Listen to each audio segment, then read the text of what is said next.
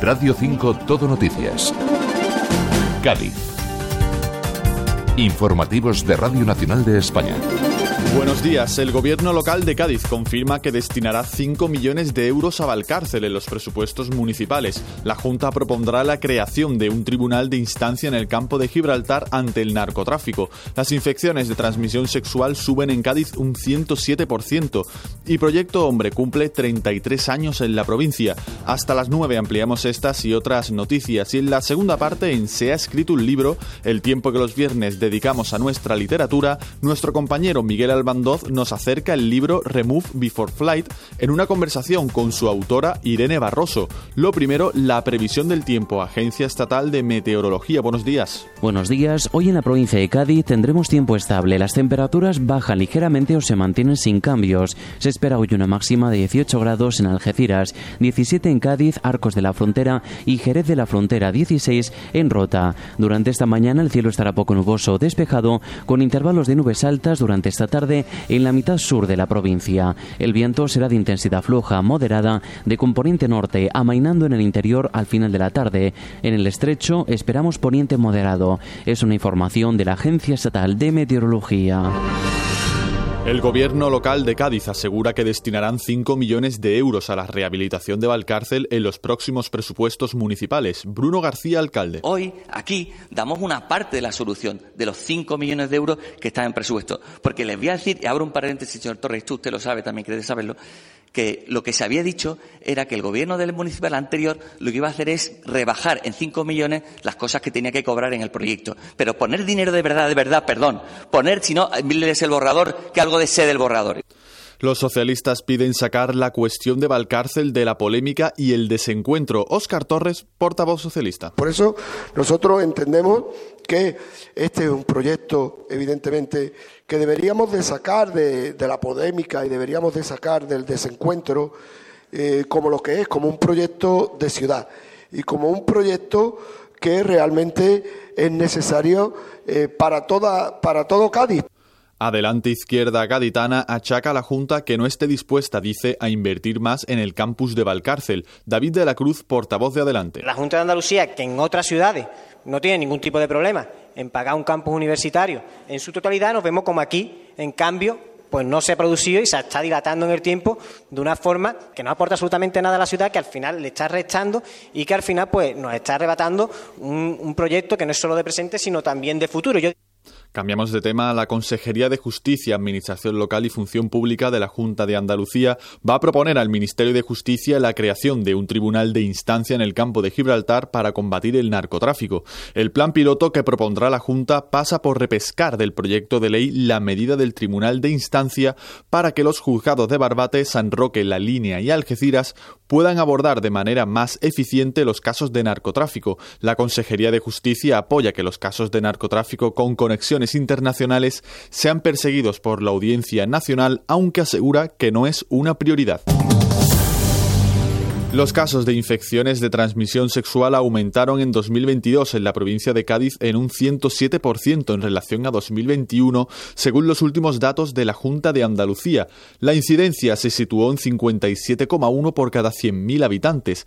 Cádiz es la provincia andaluza con mayor incidencia en todos los tipos de ITS junto a Sevilla. Las más prevalentes, la sífilis, clamidia e infecciones gonoicas como herpes genitales. La mayor parte de los casos se registran en jóvenes entre 20 y 39 años. La provincia de Cádiz cuenta con dos centros hospitalarios con el programa de profilaxis de preexposición PRP para prevenir el VIH y educar en comportamientos que conllevan infección, el comarcal de la línea y el Hospital Universitario Puerta del Mar de la capital, con un horario de 9 a 1 de la tarde, de lunes a viernes laborables. También existe un test de diagnóstico precoz del VIH que se realiza en la Oficina Provincial de la Cruz Roja Española en Cádiz de lunes a viernes. En otro orden de cosas, la Asociación Proyecto Hombre conmemora hoy su 33 aniversario de servicio en la provincia de Cádiz. Proyecto Hombre, que ya era una realidad en Madrid y otras comunidades autónomas, derivó en Cádiz de la Asociación Cometa, que formaron en 1988 personas afectadas y sensibilizadas con la drogodependencia. La Asociación Amigos de Proyecto Hombre se consolidó en 1991 iniciándose con un programa de acogida en Jerez.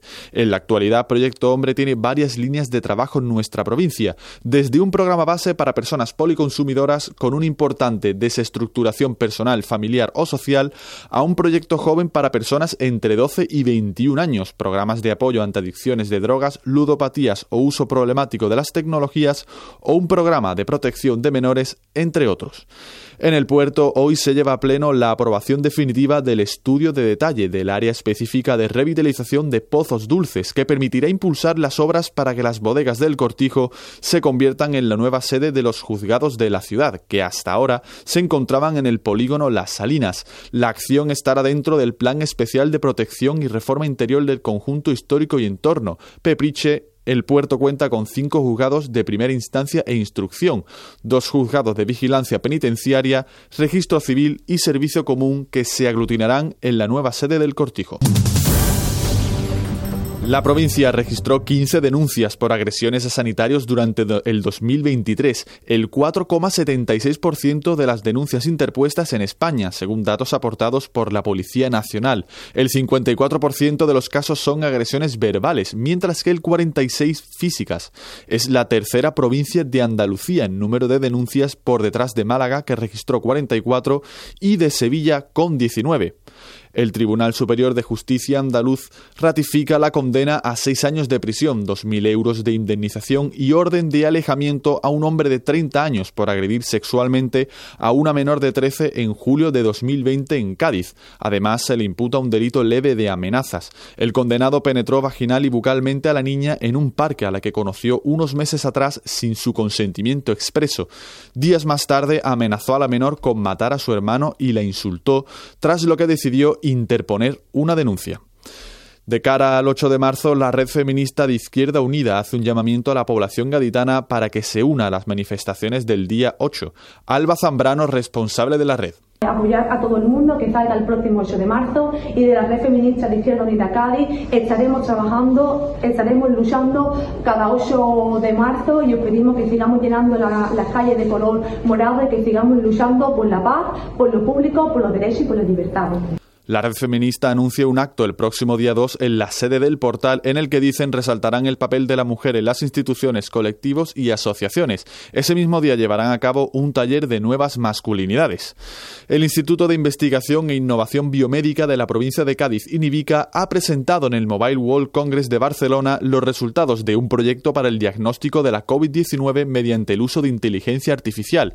Financiado por la Junta de Andalucía y desarrollado junto a la empresa eProcess, surge para ofrecer un cribado rápido y fiable de posibles pacientes con COVID-19. Precisamente uno de los participantes en la investigación es el doctor José Antonio Girón González, director de la unidad y jefe de Servicio de Medicina Interna, Enfermedades Infecciosas y Cuidados Paliativos del Puerta del Mar, que ha recibido recientemente la bandera de Andalucía a la investigación, la ciencia y la salud. Lo ha hecho junto a Alberto Romero, jefe de sección de la Unidad de, de Enfermedades Infecciosas de Puerto Real. La Fundación para la Gestión de Investigación Biomédica de Cádiz y la UCA también han sido partícipes. En este punto abrimos la segunda parte de nuestro tiempo de noticias que los viernes dedicamos a literatura. En Radio 5 Cádiz se ha escrito un libro. Como dicen que el amor está en el aire, la escritora gaditana Irene Barroso ha ambientado en el mundo de la aviación su novela Remove Before Flight. Irene, si te parece, empezamos por saber quién es Martina, la protagonista de Remove Before Flight. Bueno, pues Martina es una chica que lo ha perdido todo. Adiós. ¿Vale? Y, que se levanta, se reinventa y bueno, y se construye sus propias alas. Ajá. ¿Y cómo lo hace en este caso? ¿Cómo lo hace? Bueno, en este caso ella eh, se traslada a Barcelona y empieza a trabajar como auxiliar de vuelo. Y empieza una nueva vida completamente diferente a la que llevaba hasta ahora. Ajá. Lo que pasa es que esa nueva vida entiendo que va a dar un, un giro por completo a su vida anterior. Sí, sí, sí, eso, eso desde luego. No, no estaba ella, ella nunca ha llevado una, una vida así, nunca había imaginado ser auxiliar de vuelo.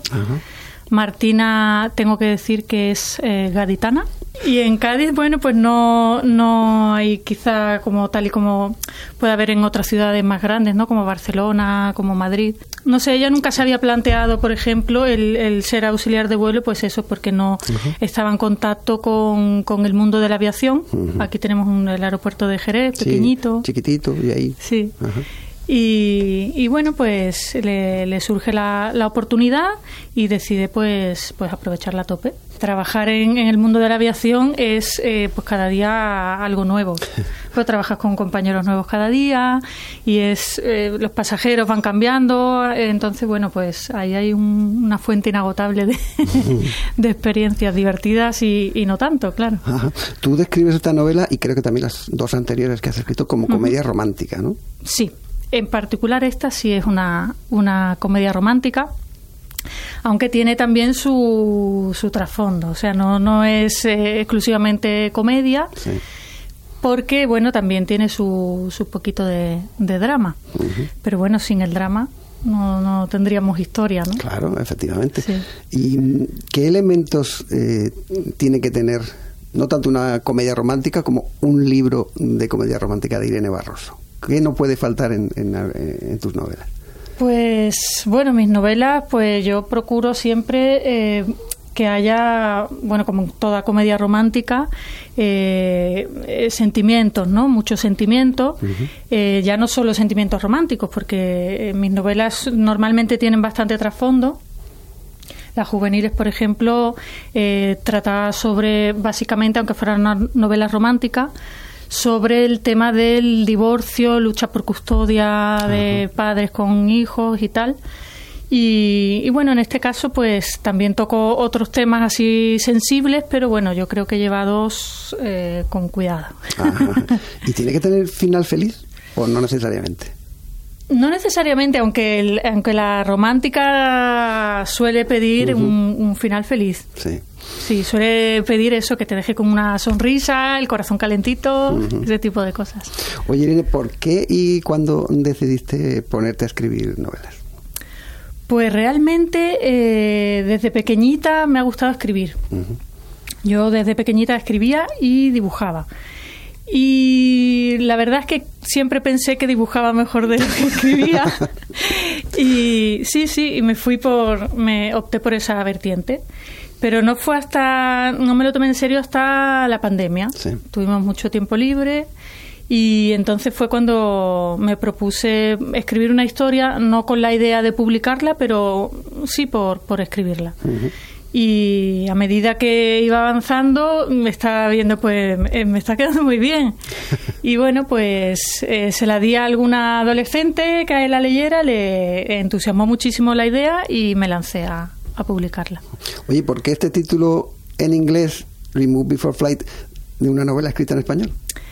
Pues es que, eh, claro, este, este título eh, esconde un mensaje, es un poco una metáfora, ¿no? el, Remove Before Flight es eh, muy conocido ¿no? en, el, en el mundo de la aviación.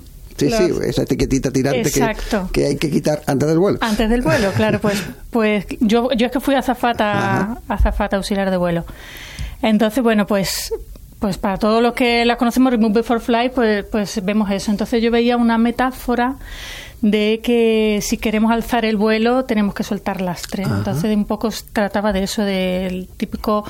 El lastre en este caso pues podría ser eh, desde, no sé, una amiga tóxica, una no sé, familia que no termina de estar acorde con, tu vida, digamos, una expareja, todos los pesos que llevamos en la, en la mochila, pues bueno, eh, hay que deshacerse de ellos antes de, alzar el vuelo. Por eso decidí eh, que era muy acertado es este título, aunque igual la gente que no sea de aviación no lo, no lo relaciona tanto. Bueno, pues lo que tienen que hacer es atreverse y leer esta novela, Remove Before Flight, de Irene Barroso. Muchas gracias, Irene. Gracias a ti, Miguel. Terminamos contándoles que desde hoy el Monasterio de la Victoria del puerto de Santa María acoge la tercera pasarela El Puerto Flamenco, que muestra las últimas tendencias de la moda flamenca. Habrá más de 40 desfiles de diseñadores de moda flamenca de dentro y fuera de Andalucía y más de 20 stands. Los beneficios se destinarán a la red de mujeres con discapacidad de la provincia de Cádiz, Red Moody's. Arranca hoy a las 4 hasta las 9 y los días 2 y 3 tendrá un horario de 11 a 9. Se quedan ahora con las noticias noticias de España y del mundo aquí, en Radio 5. Entra en rtv.es y sigue nuestra programación provincial cuando tú quieras a través de nuestros podcasts.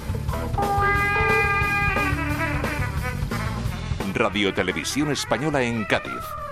Desde Cádiz para toda la provincia y el resto del mundo.